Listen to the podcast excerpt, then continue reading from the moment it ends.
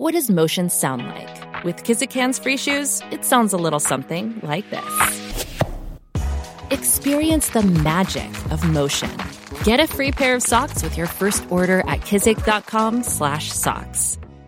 On the line, uh, a guy that has been a warrior on the subject of document disclosure, a guy who is a, a, terrific attorney. And it's funny, I have done over the course of the last two years on this program and really over the course of the last 11 years on the radio, I've done a lot of interviews with respect to the Kennedy assassination. And I don't think I've ever gotten the kind of response that I have in talking with Larry Schnapf. He is an attorney who had filed a federal lawsuit against President Biden and the National Archive demanding the release of all the still classified assassination documents. He is the first person that I reached out to when at least some of these documents were made public. Larry, I know uh, you've had a long day already, and I'm sure you have a long weekend ahead of you of reading, researching, and analyzing. I appreciate you making a few minutes for us. Thanks a lot. This is an important topic. Larry, um, based on what you can tell as of now, what exactly has uh, what exactly have the National Archives released? Well, they they released um, thirteen thousand documents that were, as far as we can tell, had already been released, but were more redacted than they are now. Um, for example, there was a couple of articles in the press earlier this morning or earlier uh, Thursday morning about this communications about Oswald in Mexico City and that this provided evidence that perhaps the CIA had bung- bungled uh, knowledge of Oswald that uh, could have prevented the assassination. And the only thing that really was new um, was that um, there was a piece in that document that it indicated that the president of Mexico had approved uh, the CIA putting wire wiretaps on telephones in the embassies. So So it's not nec- it's not uh, it's th- at least that document the newly unredacted portions of it they're not they're not incredibly revelatory and it really makes you wonder why they were redacted in the first place.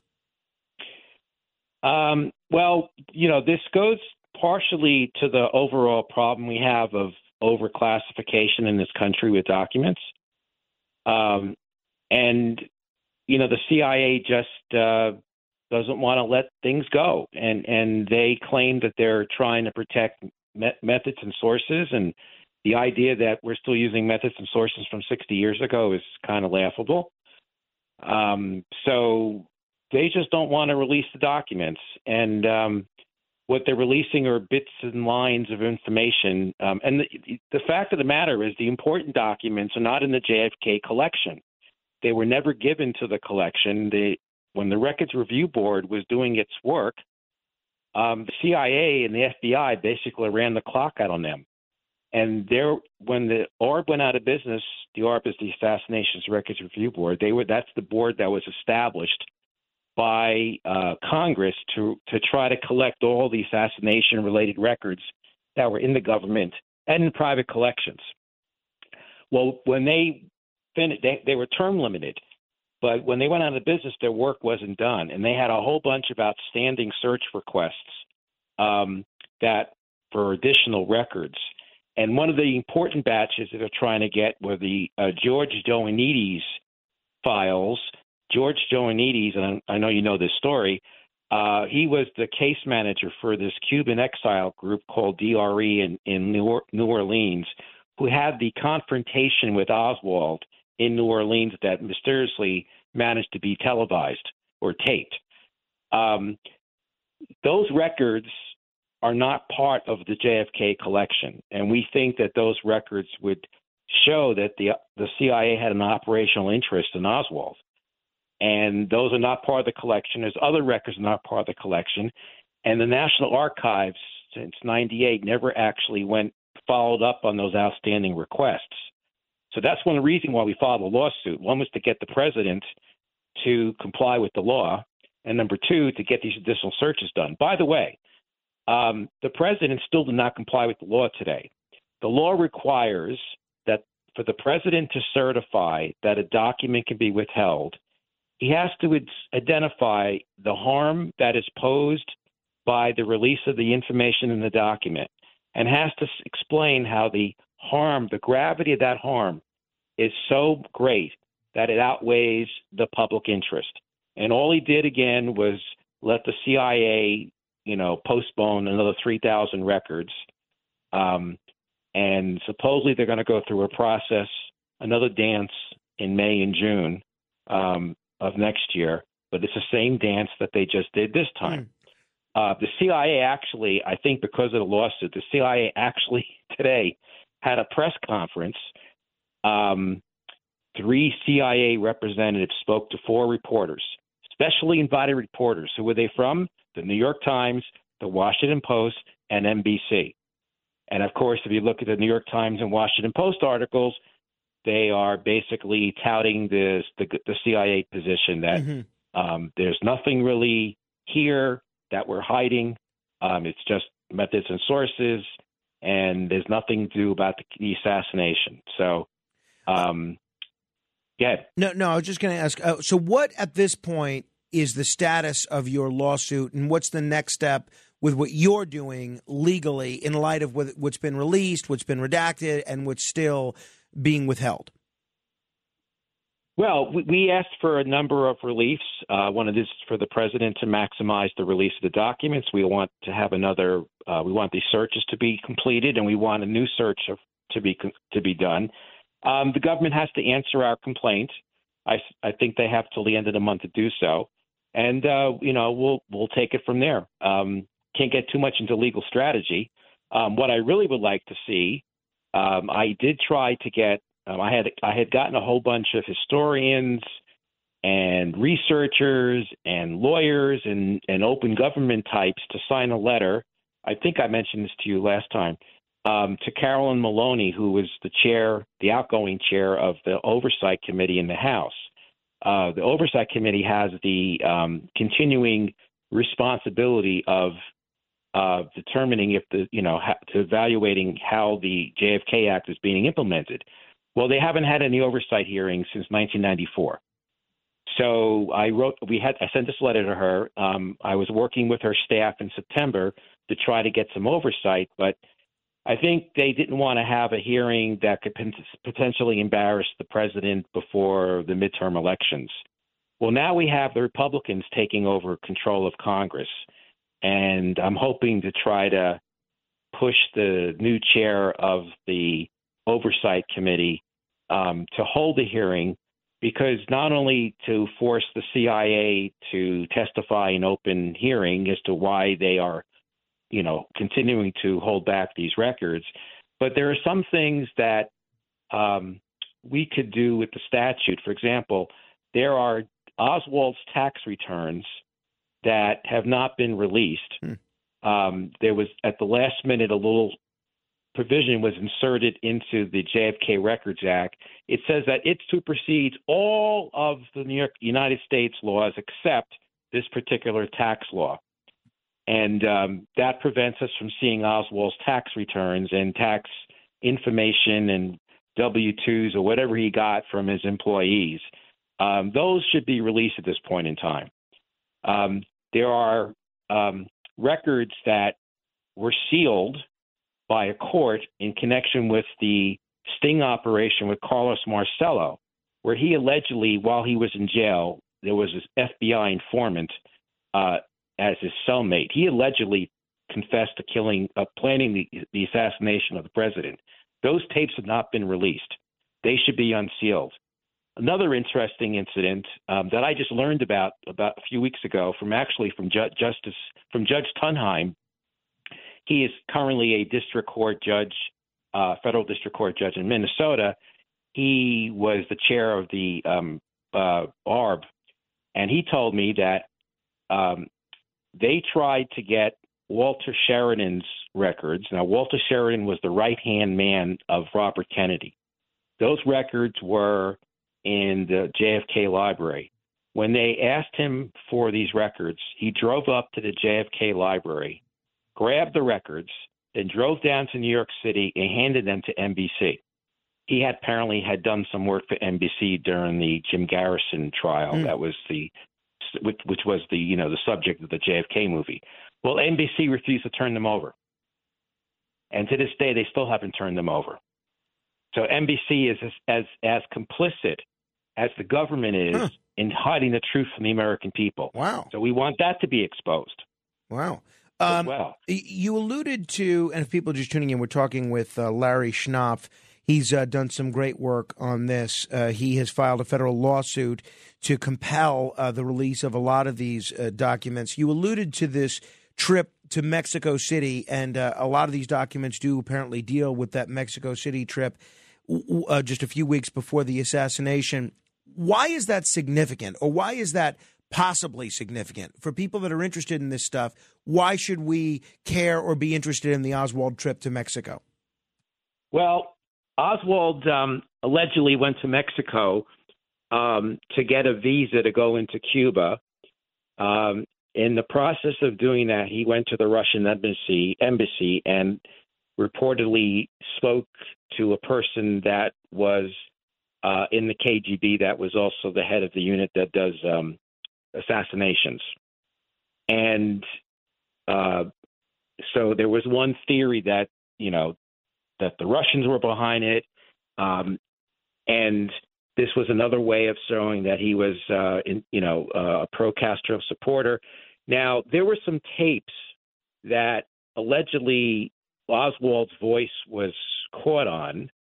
Um, and the part of this whole process, this this record I was telling you about, is they apparently the um, they Hoover told LBJ and the then CIA director McCone that the voice on the tapes were not was not those of Oswald, um, that somebody was impersonating him, that um, the person that was speaking on the telephone had spoke very poor Russian, which you know Oswald did not speak poor Russian. So you know, was there an imposter there? Um, was the CIA following him? You know, did they have an interest in him? So these are the kind of questions that come up. Now, what we learned recently um, is that the ARB had learned that as a quid pro quo for the president of Mexico to sign off on letting us do this wiretapping was that the Mexican government, their equivalent of the FBI, would get tapes, copies of all the tapes that were recorded. Now, our CIA told the Warren Commission that they routinely destroyed their tapes after two weeks. But the ARB thought that there was a really good chance that the Mexican government still had these tapes. Wow. And so we could actually hear is this really Oswald's voice or not, or is he being impersonated? Well, um, Judge Tunheim told us that when he tried to get those tapes, the State Department um, basically interfered. Just like Judge Tunheim, um, as chair of the ARB, uh, lined up an interview with Castro. He was going to talk to Castro about what Castro knew. And at the last minute, apparently Jesse Helms, who was the chair of some Senate committee that had something to do with government operations, basically axed that and said there's no way any American representative is going to talk to to Castro. So these are just some examples, you know, of how our own government has been interfering with this investigation. Wow. I mean, it goes back you know, the Warren Commission, we learned um, Bella Abzug had this is a, a long lost hearing to wreck to history. In 1975, Bella Abzug had a hearing where their committee, her committee, concluded that the Warren Commission never had the authority to classify its records. That um, the the general counsel just went ahead and classified them with no authority, and that was basically to protect um, the executive sessions where they were talking about, you know, is when they got the rumor that Oswald might have been a, uh, you know, uh, uh, some sort of informant for the FBI. Um, so this is just, you know, this this is why we need. Um, I would like to have an oversight hearing because all this stuff has to come out. The American people need to see how their own government is preventing the citizens from hearing the true story. You alluded to the uh, situation involving George Joannides. Uh, he actually served as the CIA's liaison to the congressional committee that reinvestigated the Kennedy assassination in the 1970s. After the Warren Commission, a lot of people, even in the late 60s, early 70s, were not satisfied with the Warren Commission's conclusion. And because of that, Congress did its own investigation, and George Joannides was the person that the CIA, that was the liaison essentially. After that, a lot of the House staff said they were outraged to learn afterwards that Joannides – had a very big conflict of interest because he actually led the spying operations during the Kennedy administration in Cuba. Now, how could the CIA not have disclosed that to Congress? I mean, you talk about a government within a government, that's what that seems to look like. So, this is one of the documents that got a little more released today that was already known. And not only um, was the the staff frustrated. Joannides got an outstanding uh, award from the CIA for his performance. And when you look at the document, it says how he was able to manage the young staffers uh, of the House Select Assassinations Committee. They actually asked him, Do you know who this case manager was for the DRE? Remember, he's the guy that was the case manager and he said to them, "I'll I'll look into it." so, I mean, he he lied. He uh, he he they selected him because they took him out of retirement to be the liaison, and he was the guy that was basically preventing them from finding where the bodies are buried. One of the other things. Are, uh, sorry, go ahead. Yeah, no, no, go ahead. No, I was just going to ask. One of the other things that people were sort of champing at the bit to get more information about was Oswald's personality file from the military. I know portions of it were made public years ago, but a lot of it has been uh, kept secret. Do we have any idea why portions of this personality file were kept secret? And do we know if part of this document release included any more information on that? Um, his personality file is about 50,000 pages. 50,000 pages? Yeah, a, wow. a great amount of it was released. I think a few more documents were released today, but you know, again, when they say they're releasing, they're redacting information in a document. So there could be a line of text that was redacted and they unredact it, but the rest of the document re- remains redacted. So they're saying we're releasing this document. They're releasing some information. So we're, we're trying to actually figure out exactly how many pages were released and is there any anything significant in there? Here's another example. I I don't know if I mentioned this last time. So when the Warren Commission is trying to understand what did the CIA know about Oswald when he was in Russia, um, they had Richard Helms, who was then the assistant director, um, and McCone, who was the director, uh, testifying. And guess who was taking their testimony? Richard uh, Allen Dulles. Allen Dulles was asking them questions about events that happened during his watch when he was running the CIA. And he was giving them leading questions. For example, he would say, um, "What what did um, what did you know about Oswald?" And and Helms would say, "Well, minimal." And he would say, "Well, and whatever you knew, the State Department would have had the responsibility to tell you, right?" And and so like he was giving them leading questions. Never, only in like Seinfeld Bizarro World, would hmm. you have the CIA director, former director, deposing someone about facts that occurred on his watch, the questioner's watch. But this is how Dulles's role was to control the information. The very first day that the Warren Commission got together, you probably, I think you know this, Dulles came into the executive session with the book, and the book was about how the history of assassination in America. And the book concluded that assassinations in America are always done by by lone gunmen. so it was already like planting the seed that you know what this is where we're going. It, it, that's uh, wild. Talking with Larry Schnapf. Larry, uh, the a lot of analysts quoted in the media in the last uh, 24 hours have said that these documents, what was been what's been released, redacted as they might be, that there are no smoking guns here, and there's nothing that's going to move the needle significantly in terms of uh, a new credible theory that the public will accept about what happened. Uh, based on what you've seen thus far and heard and read, is that something that you agree with? Well, first of all, the public believes, the majority of the public still believes that the, the president was killed by a plot um, that involved more than one person. Um, I do, the the people that would have been involved in that plot, they could have ranged from the mafia or maybe rogue elements of the CIA. Those people don't put things in writing. So I don't expect to see a smoking gun saying, "Here's how we are going to kill the president." We probably we probably could learn more about Oswald's associations, um, who he was, was somebody running him, uh, you know. And when you say an operational interest, that could range from surveilling somebody or actually having them as as an asset and running them. And you know, it's very curious that Oswald, if you look at Oswald's friends, many of his friends were conservative. Um, even though he know, was a communist. Even though he was allegedly a communist. And, you know, it looks like he was a spy wannabe. Um, you know, his favorite show when he was growing up was I Led Three Lives or something like that.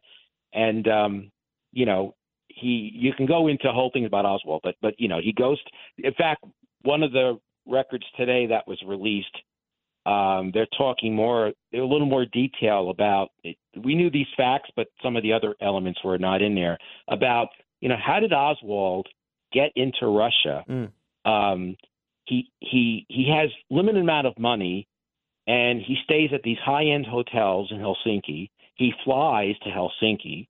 Um, he gets a visa in two days, and the and the Warren Commission was struggling because they were getting information from the State Department that it's impossible to get a visa in two days. How do you get a visa in two days to get into Russia? It had to be something, you know, special.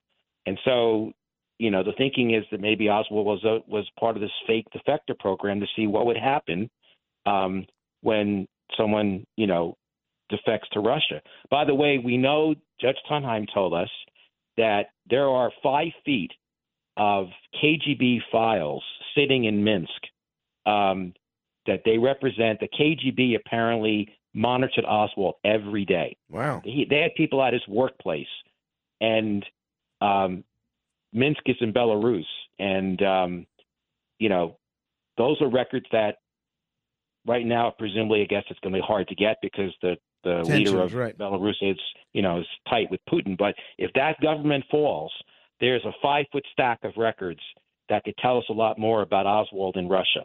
Interesting. Um, yeah. Uh, I know you're uh, you scheduled a press conference today. What are you planning to give, give, us a preview of what we can look forward to hearing from you at this press conference?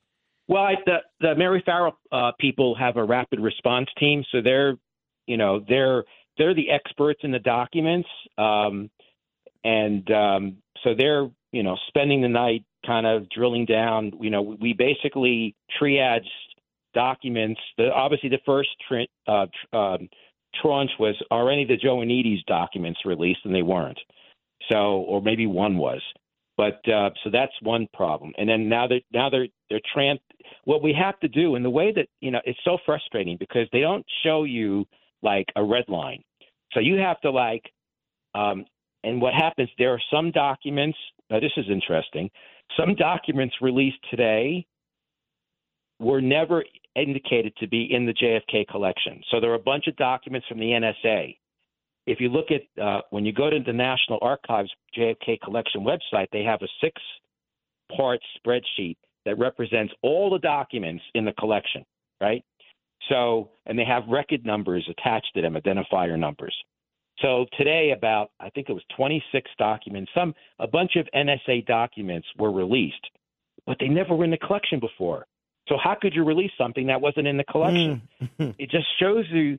That, that I haven't when I did my FOIA my FOIA uh, lawsuit, and uh, last year, and we set the government settled and started producing records. There, I have emails from the archivist saying the the spreadsheets are driving us batty. They just don't know what's there. They don't know how many pages they have. Um, you know, they have an estimate of how many documents, but today we were getting different num different numbers as to how many documents are actually in the collection. So it, it's just um, this is not a very transparent process. Uh, clearly. Um, uh, and uh, Larry, you've been very generous with your time, and uh, I'm going to let you get a little bit of sleep. Two final questions I have to ask you. Yeah. One, as you as as it stands now, how many documents do you believe the government is withholding that is not in compliance with this 1992 law? How many documents do you believe there are that should be released if the government was complying with the law? Well, um, we know they're holding back 3,000, um, but I think a lot of the documents released today are still redacted. Um, so they they're not released in whole, and we don't know how many. You know, we're still trying to figure out how many documents released.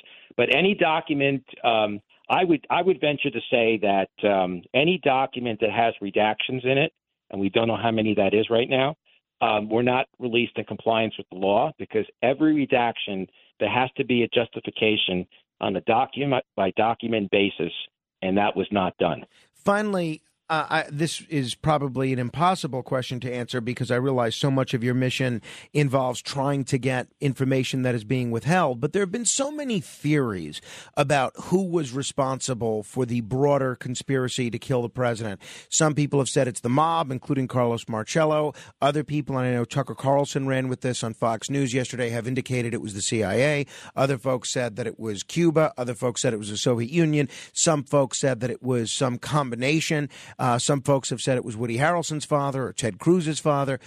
Ba- based on your belief, what do you think is the most likely scenario of who was responsible?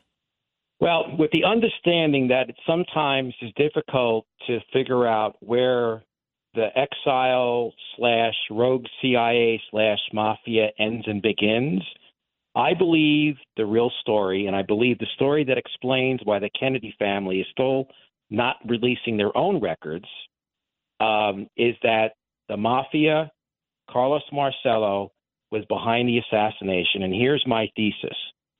Um, the old man, Joe Kennedy, we now know from John Davis, who wrote several books on Carlos Marcello, that the old man had two contracts out on him that were because he had violated some of the mafia rules when he was running booze during hmm. Prohibition and later on and he went to Sam Giancana in Chicago to beg to have the contract released.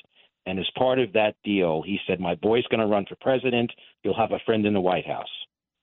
So, um, obviously, they did not have a friend in the White right, House. Clearly, right? And and um, it looks like you know, and what's the one of the first things Bobby did, April fourth, nineteen sixty one, even before the Bay of Pigs, he deports Carlos Marcello to Guatemala mm-hmm. City, mm-hmm. right? And he has to walk back through the jungle to get himself back to the U.S., right? And then, you know, obviously they continue pursuing him.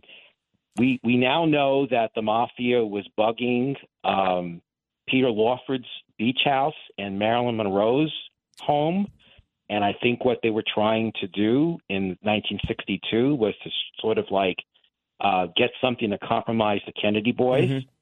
And when Marilyn Monroe died, um, they had tapes of they could hear, you know, the usual noises when people make have sex.